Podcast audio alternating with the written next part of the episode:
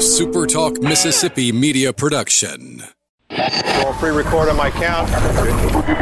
Seven, six, five, four, three, two.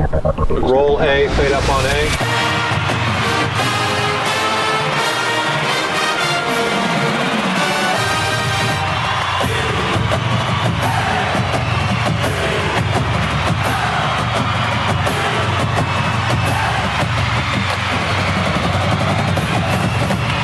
Southern Miss to the top. To the top. You're tuned in to the Eagle Hour. Hey, good afternoon, everybody. Welcome to another edition of the Eagle Hour. Bob Getty and Luke Johnson. We're at the First Bank Studios in Laurel and Hattiesburg. We're glad you're with us wherever you're tuning in today, whether it be over the air or online. Uh, we're just glad that you're part of the Eagle Hour, and we look forward to the show each and every day. Opening segment sponsored by Dickey's Barbecue Pit, proud supporters of our show, and of course, Southern Miss Athletics. They're open seven days a week, delivering their great food through drive-through and takeout. Uh, you can drive through the uh, drive-through window and get it, or they'll deliver it right to your home. Please, so important to uh, support our local restaurants, and that, of course, includes one of our favorites, Dickey's Barbecue Pit.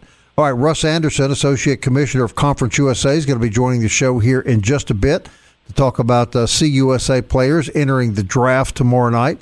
Uh, also, be talking to Kelly Sanders a little later. He's excited because his team get, gets the first pick. But first, we want to go to our, our friend Dr. Mark Horn at South Central Regional Medical Center. Very graciously comes on the show each week to update us on the COVID 19 situation. And Dr. Horn, uh, thanks so much, first of all, for being on the show. I guess the first question of the day is uh, we're beginning to hear more and more about trying to get things going again, get the economy open, get life back to normal. Are we on track to do that, or perhaps, Doctor, are we doing it too soon?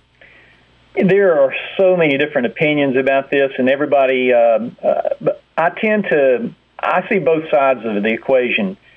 Um, there is potential harm in opening up too quickly because the disease, the COVID virus, can spread more readily.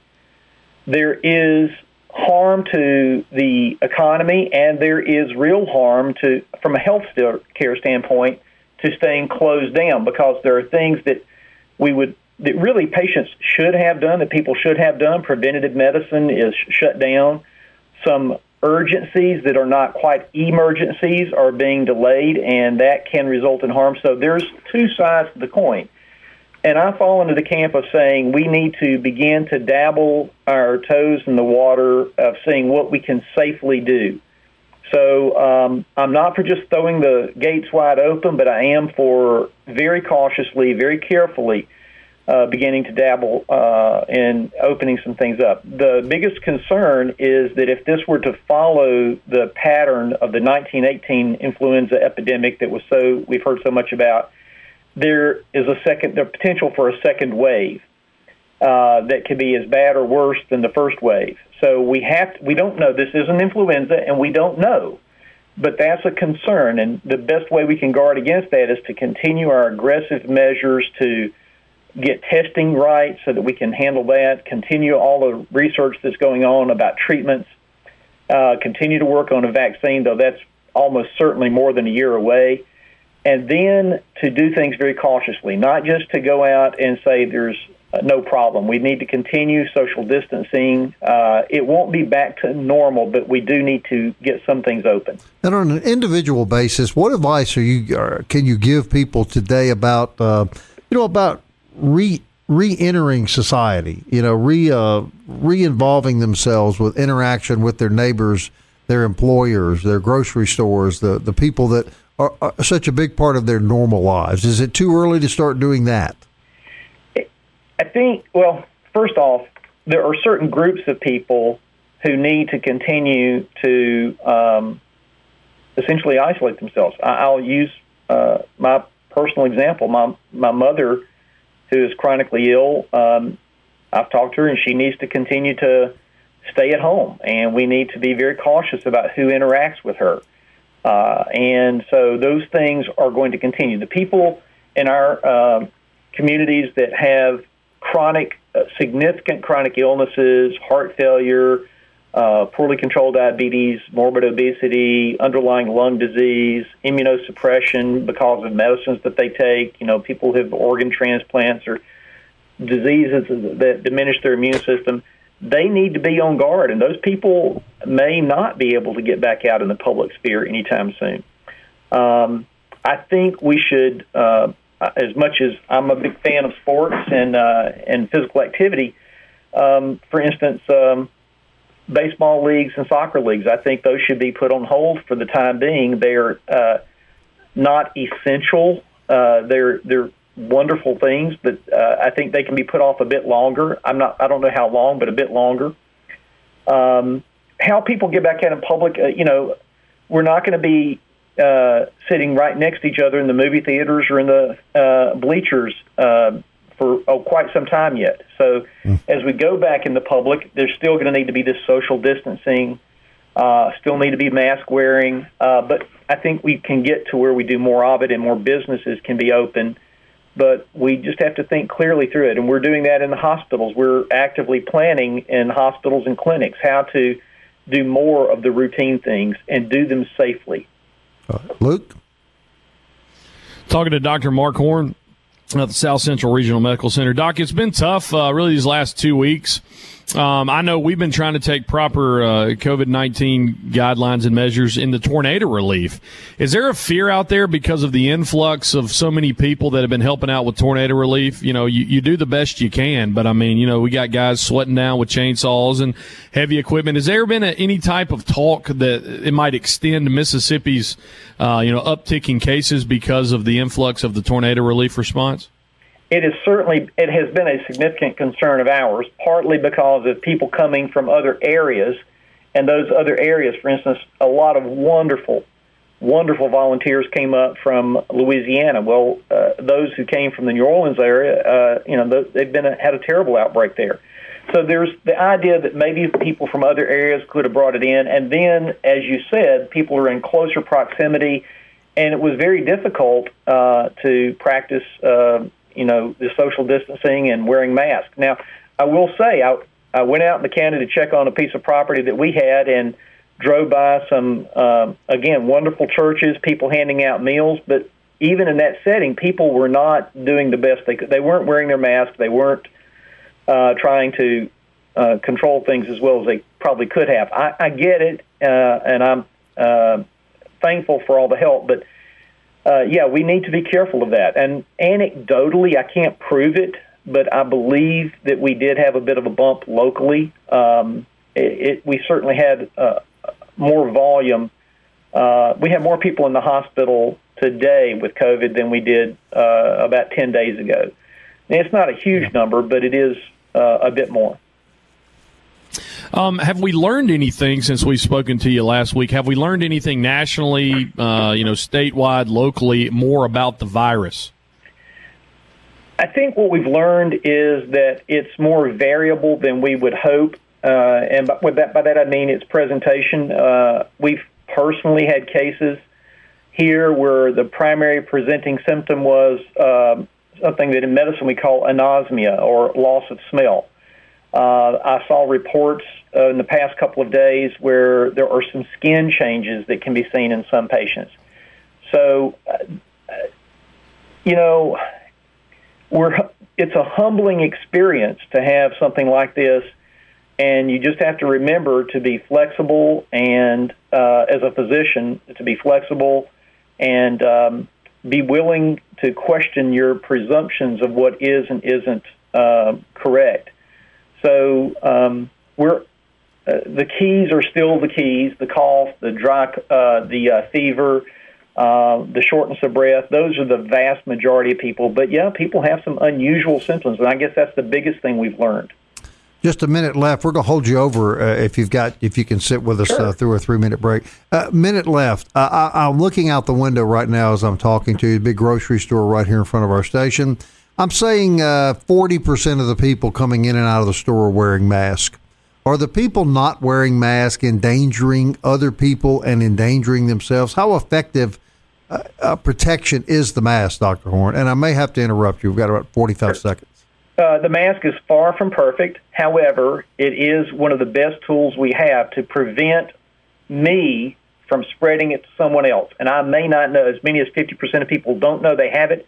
So a mask is the, one of the best tools we have in public to keep uh, people who don't have symptoms from spreading it to others. And what do you say to the people that refuse to wear them?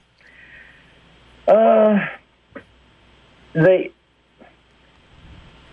they need to think about others more than they think about themselves. They uh, need to they need to think about others. I think that's well put. All right, we're going to hold uh, Dr. Uh, Horn over through this first break. Uh, come continue with our questioning about COVID nineteen, what we can do to protect ourselves. Uh, when Dr. Horn thinks maybe we'll see an end to this. So stay with us. Eagle Hour continues.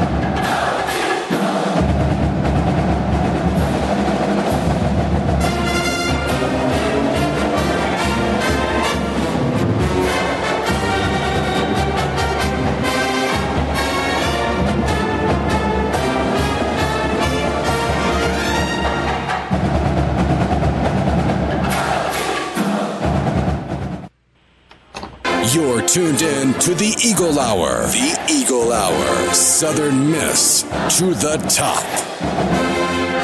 Welcome back, everybody. Bob and Luke, First Bank Studios in Laurel and Hattiesburg this afternoon. This segment sponsored by Campus Bookmart, campusbookmart.net. The website is open for business. They have someone monitoring it uh, every day, so you can still order your favorite Southern Miss apparel and household accessories and whatever at campusbookmart.net. We're talking uh, to Dr. Mark Horn uh, from South Central Regional Medical Center. We're going to keep you a couple of more minutes, Doc, and we appreciate uh, your time. Here's a question I want to ask you: as as we begin to open our economy back up, you're going to have businesses open up, and you're going to have people working at those businesses that have been without income that really need to go back to work, but they may be in that high risk group. So, how are employers going to maneuver through that, and how do how do the people that fall into that category? What is your medical advice for them?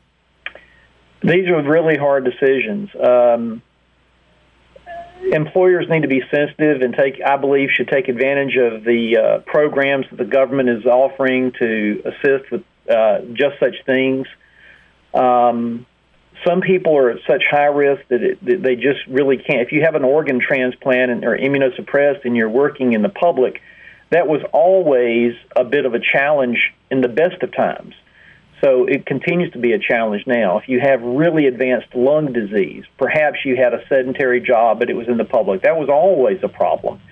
Uh, and now it's even more of one. So I think people are going to have to make some really hard decisions. Um, employers, if you can uh, help that individual by modifying their work environment to make it less risky, um, people continue the uh, sanitation to sanitize your workspaces as much as you possibly can.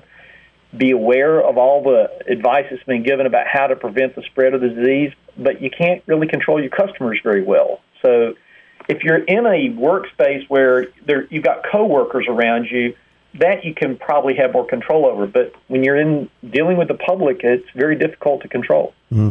Give us a give us your best optimistic timeline when things will quote unquote get back to normal.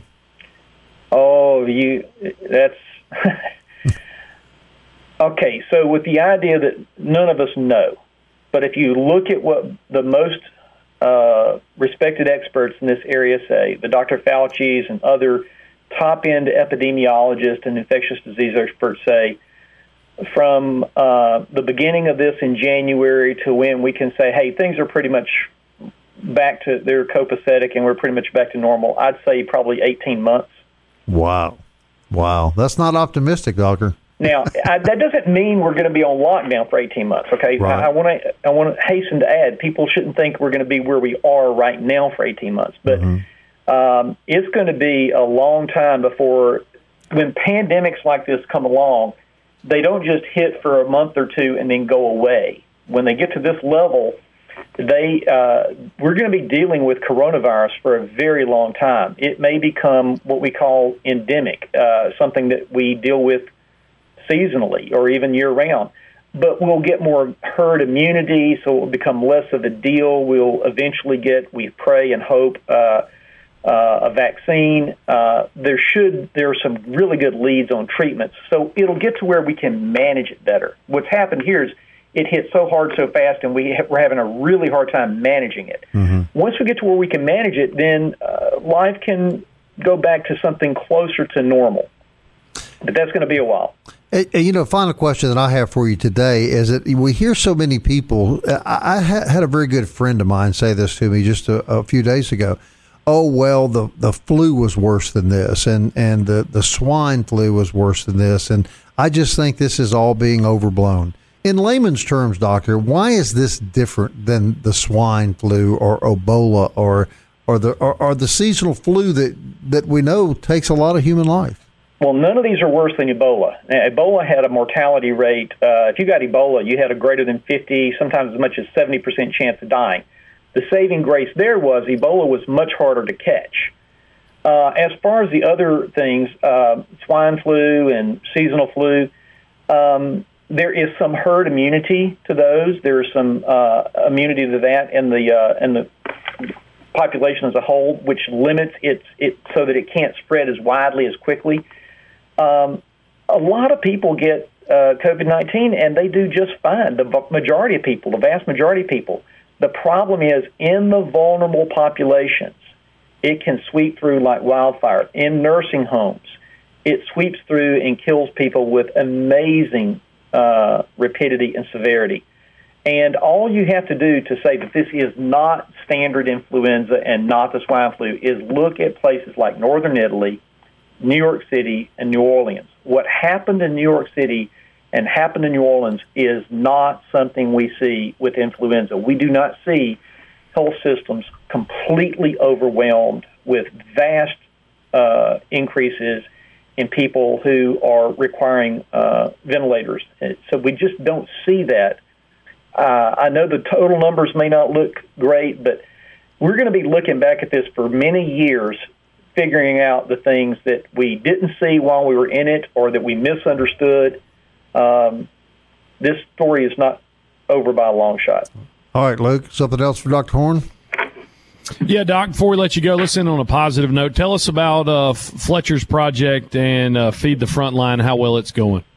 Listen, it's been one of the brightest points. There, it, even in the darkest hours, there are these bright points that make you uh, uh, help you to regain faith and confidence. One of those has been the response to the tornado victims, and that's an amazing to see volunteers from, come from all over and give of themselves, and then to see our community say, you know what, we may not be able to do a lot of things, but one of the things we can do is we can help this young Boy Scout trying working on the Eagle, Eagle project to help our healthcare workers, and so they've uh, he's at this point he's just over eleven thousand dollars Initial goal wow. was twenty five hundred dollars.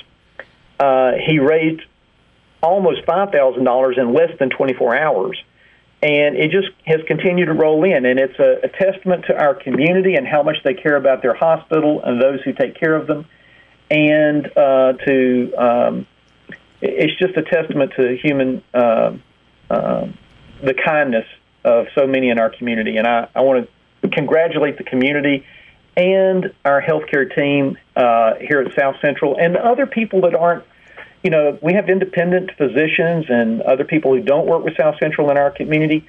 They also are on the front lines, and so we are grateful to all of them. Thank you so much, Doctor. That's his uh, Eagle. Go that's ahead. his Eagle Service Project, Doctor Horn. It is. yeah, I'm an Eagle Scout too. He'll have no problem with his board of review. Tell him congratulations ahead of time. Eleven thousand dollars. That's amazing, right? That is yeah. that's simply amazing. Well, Dr. Horn, we're very grateful for your contribution to our show. We'll look forward to talking to you next week. But I want to make you one promise.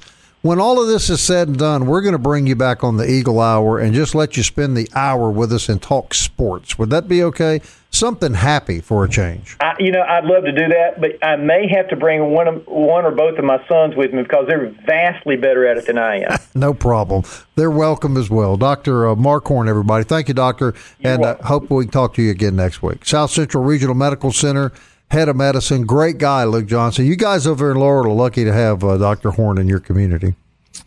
Just so transparent. Now, we were joking uh, in the show. We've got a listener, uh, and sometimes people hit me up on Twitter and, and thank us for the show. We've got a Bob, and, and bless his heart, but we have a Mississippi State fan who listens to us, and he lives in Arizona and he has been singing the praises of Mark Horn. You know, we need a Horn segment, and, and I just want to commend Dr. Horn for two things that he's done number one, available. You know, right. he wants people to understand. Secondly, the ability to be able to, he drops these medical terms and, you know, stuff that Lauren will tell me and then she has to come back and explain it. Dr. Horn is able to speak to ordinary dudes like you and me and put right. it in layman's terms and be able to apply it socially and culturally about what we need to be doing in our response. 100%. And, uh, yeah, you told me about the guy from Arizona and, uh, that's, uh, one of the many podcasts that the show can be heard on. Also, it streams live every day on the Super Talk uh, websites for Hattiesburg and Laurel. So we really appreciate that. Getting uh, an increasing amount of uh, communication from people in other parts of the country. Kelly Sanders, right, man. This uh, internet thing's kind of weird. Kelly doesn't believe Look, it's going to last, but I'm starting to think he's wrong about this, that. This is where this is where Kelly has uh, has come about. Uh, the first few times that he was coming on the show regular with us, he still had an old flip phone. So now he's graduated. I think he has an iPhone six now. Yeah. So uh, Kelly, yeah. you're about five behind, but that's that's making progress. We're happy for you. Yeah. Well, we really do appreciate Dr. Horn. He's uh, been very insightful, and uh, you're right. I, th- I think the best thing about him is that he explains things where guys like you and I can understand it, Luke, and that's probably getting it to the simplest denomination he can muster up. Wouldn't you think? I'm all about that. And we're about to uh, take a commercial break. Coming back, we'll have Russ Anderson, Assistant uh, Commissioner for Conference USA, and talk talk maybe just a little COVID, but mainly talk about Conference USA prospects coming up in this week's NFL Draft. So stick around. Russ Anderson from Conference USA will join us right after this on the Eagle Hour.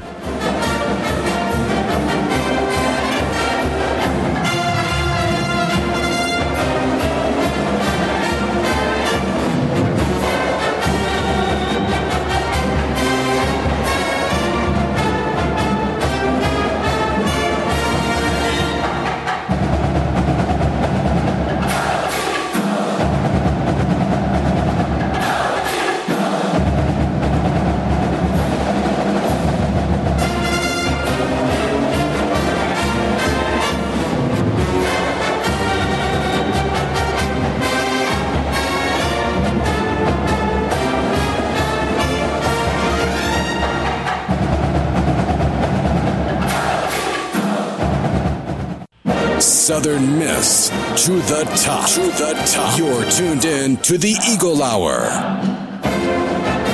Greatly appreciate Dr. Mark Horn from the South Central Regional Medical Center in Laurel updating us with his weekly segment. Appreciate his time and his medical wisdom. Third segment of the Eagle Hour brought to you every day by 4th Street Bar and Grill located on 4th Street in Hattiesburg, Mississippi, just in the shadow of MM Roberts Stadium, and we greatly appreciate their support of the Eagle Hour. 895 lunch, drive up on the curb, let them provide you some of that great curbside service at 4th Street Bar and Grill in Hattiesburg. Luke and Bob from the First Bank Studios in Hattiesburg and beautiful downtown Laurel. Joining us now on the phone, Russ Anderson, Associate Commissioner for Conference USA. And Russ, uh, we just want to ask, we just almost just a technical question, uh, you know, get it out of the way. Conference USA continues to monitor uh, the COVID 19 outbreak, and uh, it's just been a kind of weird no spring games, no uh, spring football practices, uh, no track and field, no baseball. And I guess you and, and the, the, the brain trust there with Conference USA will just continue to, to monitor the situation and later, you know, in, in the spring or, or summer announce uh, the plan going into the fall, yes? That's a pretty good synopsis, yes. We've been having a lot of video calls. I mean, boy, I didn't do a lot of video calls before about a month ago, and now it seems like that's what I do all day. Um, but you know, we've we've had a lot of discussions about. Um, you know, obviously, we have to find some ways to save money. You know, due to lost revenue from uh, the NCAA basketball tournament not being played, our basketball tournament only uh, playing one day. Um, so we've got to find some ways to uh, to uh, save some revenue, and so we're looking at ways to do that. And um, you know, we're looking at a whole bunch of things. You know, you may see some different uh, scheduling formats. You may see some different formats for our conference championships, um, things like that. We haven't made any decisions yet, but we're you know taking a really good, healthy look at things, and and you know some of the changes may be temporary for a year or two while we get through this. Some may end up being more permanent. So there's still a lot to be decided. I think you know uh, you're right. Probably May, early June at the latest is when we would make the announcement of what such changes are going into place. Just to follow up on that before we jump into the NFL draft, we, we uh, covered, a, a, I guess, about a week or a week and a half ago. You know, the group of five on behalf of all uh, D1 programs, you know, sent the request to the NCAA. How involved was Conference USA, or specifically, how involved were you in that process submitting that to the NCAA? Um, I was just involved in, in areas where it, it covered my sports, you know, basically football and baseball. Um, you know, a lot of the administrators for, for those sports, we the football ones, we have a regular call with all five of the group of five conferences with their the reps, you know, to just discuss issues that are happening and and maybe try and get some insight on, on what leagues are doing because I think you know we're Conference USA is not going to be the only league that makes uh, some changes here. This is going to be you know really around the country. This is going to happen in, in almost all of the conferences. Right. Yeah. So let, let's uh, let's talk NFL draft for us, and we've been waiting on this week because we have a sports event. It is here. It is the NFL draft, and I think it's going to have like almost sub Super Bowl ratings. We wanted to talk to you today about some of the best uh, Conference USA prospects who will hear their name called this week. And uh, one guy we were talking off air, we'll get into uh, some Southern Miss guys in just a second, but a guy that Southern Miss fans didn't like when we played Florida Atlantic. Harrison Bryant is kind of the consensus best prospect uh, coming uh, available for the, for the draft board. Could hear his name even called night one. I have seen him projected um, in the first round in a couple of places, uh, which would really be outstanding. I mean, he, uh, he did win the John Mackey Award for the nation's best tight end, led the nation in uh, most statistical categories, certainly yards and catches. I know he did. Um, so, you know, he was really was a great player in that Florida Atlantic uh, team that won the conference championship. And I would expect him probably to be the first player taken off the board, and hopefully that could be round one. Hmm, interesting stuff. How about Southern Miss kids? Uh, we obviously uh, have a have a wide receiver who left early to go into the draft. Did very very well in the combine.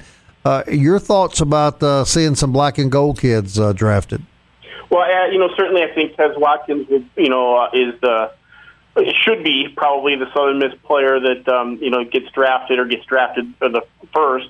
I think certainly his, his speed that he showed uh, maybe turned some heads that didn't know a whole lot about him. Right. You know, we know the kind of plays that he made uh, the last three years in Conference USA for the Golden Eagles. Um, you know, I think he, you know, when you have that kind of speed, you get a chance now at the next level because the, the NFL is so much about uh, speed. So, you know, I hope that, that we get to see him, you know, somewhere in the middle rounds. I, the only thing maybe working against him at all is I don't know that we've ever seen a, a draft that is as deep at wide receiver is what we're going to see this weekend. So mm-hmm. um, that may push him down the board a little bit, but hopefully not too far. Right. What does the or does the league uh, is the league able to do anything to promote its athletes to the NFL for the draft, Russ, or or, or do you not involve yourself in that? It, it, to be honest, not a whole lot. You know, um, it really once once they're done playing and they it, it becomes more you know their agent and and that that really kind of does that work right. and the NFL teams doing their, you know, their own research, and they're researching these guys, you know, two years ahead of time when they're out scouting. So, um, you know, other than if they need some sort of piece of information, I'm glad to help, but mm-hmm. uh, not a lot as far as you know promoting to the NFL teams. All right. Before I ask you this question, I'm going to go on the record. I want you to relay to the audience how terribly, horribly emphatically we miss Southern Miss baseball here in South Mississippi. We're we're kind of going through withdrawals that we never expected to have to deal with, Russ. Now, having having put that on the record, uh, look ahead. We, we, had a we had a young man on the show uh, this week who covered uh, the University of Wisconsin. He told us that he could envision Wisconsin football being played with no fans in the stands. Where do you what do, what is your best guess as to what we're going to see when football season rolls around, Russ? You know, it's really hard to guess. I mean, sitting here on April 22nd, we don't know what what's going to change by August or September. Um, you know, I do think that is a possibility that's out there that there we may have to play games, and maybe it's initially. Uh, hopefully, it wouldn't be all season long, but you know, without having fans, I think that it's the great thing about college football is the fans and the atmosphere that's created there. Right. But at the same time, you know, from a financial standpoint, we need to get these games played. And so if we have to play start in September without fans, that just may be where we have to go until it's completely safe for, for fans to be a part of the stadium process. It's a big part of the revenue, though, is it not? And uh, how how well would you fare uh, putting those games on if, if they were just televised or streamed games? Um, you know, obviously, you'd lose money on, on that when you don't have fans that are buying the tickets and buying the concessions and that. Um, but at the same time, it is so crucially important for the football season to be played because the football revenue is so much larger than the basketball revenue, right. and we're already we're seeing you know the repercussions of this by not having the NCAA basketball tournament. Well, if we don't have the CFP and the and the bowl games, and that it's going to be worse. Yeah, and we've we've tossed this around on the show. Money, of course, is relative in a lot of you know, in a, in a lot of cases. So we we've tried to put our finger on who suffers the most financially. Is it the Power Five schools whose sports generate more money? I guess it's fair to say, or is it the group of five schools? Uh, who don't have the financial resources that some of the Power Five schools have. Who gets who gets hit the hardest, Russ? Well, I think you know part of that answer is everyone because even at Power Five schools, there's going to be some changes or repercussions that have to happen, you know, to student athletes in certain sports. You know that you know we may, uh, you know, we've had a couple schools that have dropped sports around the country. Um, no, none in the Power Five just yet, um, but you know that's something that could happen more. Obviously, if you're, you know, like the SEC and and you take home a really large paycheck every year, the damage may not be as bad as you know, a league like Conference USA or the other group of five. That's just the financial difference of what you make each year would would kind of answer that that the impact could be harder for the group of five. Right, right. But then, in a sense, right. I guess their expenses are sometimes more. Am I correct? That that can be true. Yes. Yep, yeah. Absolutely. Yeah. Well, it's very odd times, obviously, and uh, we're glad you're safe. And uh, I guess you're working from home like everybody else, huh? Spend a lot of time in the, on my dining room table during the day, and I move about eight feet over at night uh, to the couch. So sounds like a plan to me. All right, Russ. I wish I was on here talking about the C-USA baseball championship a month from now. That would have been a lot more fun than COVID nineteen yes. talk. No, no question. But my friend, we're always uh, glad to talk to you, and we appreciate uh, all the times that you come on our show. You always have time for us, and uh, we're grateful. Hope you stay safe, and hope the next time we talk, uh, we're talking about happier things, Russ. That sounds good. You guys stay safe as, as, well. All right. Russ Anderson, everybody, who is the Associate Commissioner of Conference USA for football and baseball, a guy in the know, and uh, you heard it from him right now. Uh, no real answers about what we're going to see this fall. One thing we do know for sure, we're going to talk to Kelly Sanders next, so you don't want to miss that. You never know how that'll turn out. Stay with us.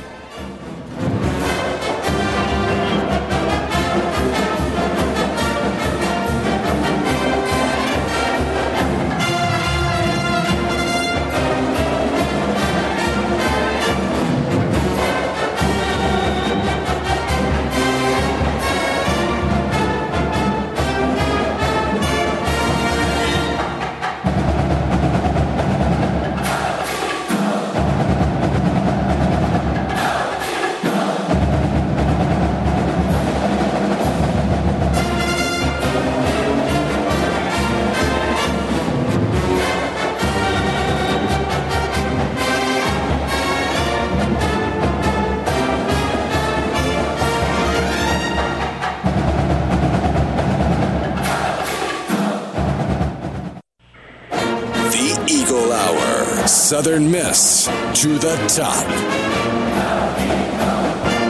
Toyota of Hattiesburg brings us the fourth segment of the Eagle Hour every single day. You can check them out online. The entire inventory, new, pre-owned, certified Toyota vehicles at toyotahattiesburg.com or on Highway 98 in Hattiesburg, Mississippi. Bob and Luke from the First Bank Studios in Hattiesburg and downtown Laurel. Kelly John Sanders joining us on the phone now. Kelly, uh, the Cincinnati Bengals uh, made a very important phone call recently, and uh, you're here to let us know what was on that phone call. I think you, you, you either you, you were fly on the wall or you found some way to tap that, that phone line. We won't tell the Bengals about that, but what was the uh, the content of that call? Well, it's official now, Luke. The Cincinnati Bengals have called Joe Burrow and have officially informed him that he will be their number one pick tomorrow night. And not that that's any surprise, but now that they have officially called him, and and they they figured, you know, this is a good time while he's already on lockdown and can't go anywhere. Um, like run and hide. to go ahead and tell him that he he will be the number one pick um, in tomorrow night's NFL draft. Again, no no surprise there. The New Orleans Saints, meanwhile, this is also breaking. The New Orleans Saints coach Sean Payton has told his players there will be no off-season workouts of any kind, no virtual workouts, no computer workouts, nothing. He said just take care Wow. of your families and report back to camp at the last week in July, and you better come back, quote, in the best shape of your life. So hmm. The Saints are shutting it completely down until the end of How, July. how much of that has to go with the fact that Payton actually, you know, he contracted COVID 19, you think? Well, I think part of it has to do too with the politics of the city of New Orleans. I mean, the you know the, the Right, good point. mayor there has said you know no gatherings of any kind until 2021. So, um, and and really, there's still some uncertainty as, as to whether the NFL season is going to take place. You sure would think that it would because there's just too much money to not be made there. You know, if it can be done safely, and you've still got some months in the bag here to try to be able to figure things out. But meanwhile, on the college front, you guys add Boise State to the number of dominoes that begin to fall. Boise State's president has furloughed the coaching staff of the football program. They are now furloughed. They are not working as a cost cutting measure. The president said that uh, 85% of Boise State's athletic budget is made during the football season, and she's not convinced that college football is even going to happen this fall. So the Boise State football coaches, uh, for the time being, are without work. So it's the, the football and baseball. Everything is the whole landscape is changing as we speak. And of course, Major League Baseball announced that it is cutting some 40 minor league teams from the minor league system. There were 160 some minor league teams, you know, rookie leagues all the way up to AAA. But those are going to be cut back um, permanently from 160 to 120. So that's going to mean fewer and fewer spots for guys uh, to be drafted. Cost cutting measures. Here we go. Yeah, I I think we've lost baseball, don't you, Kelly? Well, the, commissioner, you know, Rob Manfred still is convinced that they're going to have some kind of 2020 season. It, it's obviously going to be like nothing we've ever seen if it happens. But he's bound and determined, and now the, the three state plan of Florida, Texas, and Arizona is what they're trying to gravitate toward. But again, uh, I think the players have kind of given up playing in front of fans, but now it's just a matter of safety for everybody involved. Right. So, but but all of this is, you know, like I said, with baseball trimming 40 minor league teams, all of these going forward, this this whole situation we're in right now is changing the entire face of sports as we will see it now and in the future, hundred percent. No question about it, and there doesn't seem to be any real end in sight. You know, there's. Uh, I, Well, there I is don't think some- there's any magic bullet out there. There is some late breaking news, though, Bob. That once a vaccine is found, the U.S. government has forged a partnership with Chick Fil A. That once the vaccine is found, everyone will be vaccinated within a two-hour period in this country simply by going through the drive-through at their local Chick Fil A. That's well, that's where everybody's at. That's for sure. I've never Oh, they- fully understood that, but that is where everybody's at. There's You know, no they, question. they say that they, they say they've trained those managers, you know, with like Army Ranger school training, whatever Chick Fil A does. Uh, I, I think there's two sides of that. Maybe the military trading, uh, you know, trained them, but the bureaucracy of the government should go eat at Chick Fil A every day and watch how efficiently things can be Uh, done. one one last question to both of you guys with the draft tomorrow night. we're going to see Joe Burrows drafted and then Chase Young, or is are we going to see the best offensive player available and the best defensive player available selected in the first two picks? First, you Kelly. Yes. Luke. Thankfully, the Jets aren't picking either one of those, so the question or the answer would be yes. Hey, Luke. Luke, I want to ask you right quick before we go. Where where where do you predict Quez is going to go? Quez Watkins. I think he's going to be a fourth round pick, uh, maybe a third round pick. His speed may get him in the third round, but Russ Anderson brought it up too. It, this is a really crazy deep wide receiver class. Yeah, yeah, that's that's going to hurt him. But his stock has gone up certainly since the combine, and and we wish him the best of luck, man. Uh, let's just be glad that we're going to see something involving sports tomorrow that we don't already know how it's going to turn out. Well, but you Yes. know the the NFL's kind of on the clock because they've never done a virtual draft, so you don't know Right. if the technology's going to screw up. Who knows? But I'm ready for it. Let's go. Speaking of the NFL, former NFL quarterback and now NFL quarterback coach Austin Davis on the show Friday afternoon. So we uh, we look forward to we, that. we get all the great ones. I'm telling you, we do, show? my man. And uh, Kelly will be back with us tomorrow as well at one o'clock. Speaking of great ones, until then, everybody, Southern Miss. To, To the top. keeps on slipping, slipping, slipping into the future. I wanna fly like an eagle to the sea. Fly like an eagle, let my spirit carry me. I want to fly like an eagle till I'm free. I go through the world on a mission. SuperTalk Mississippi media production.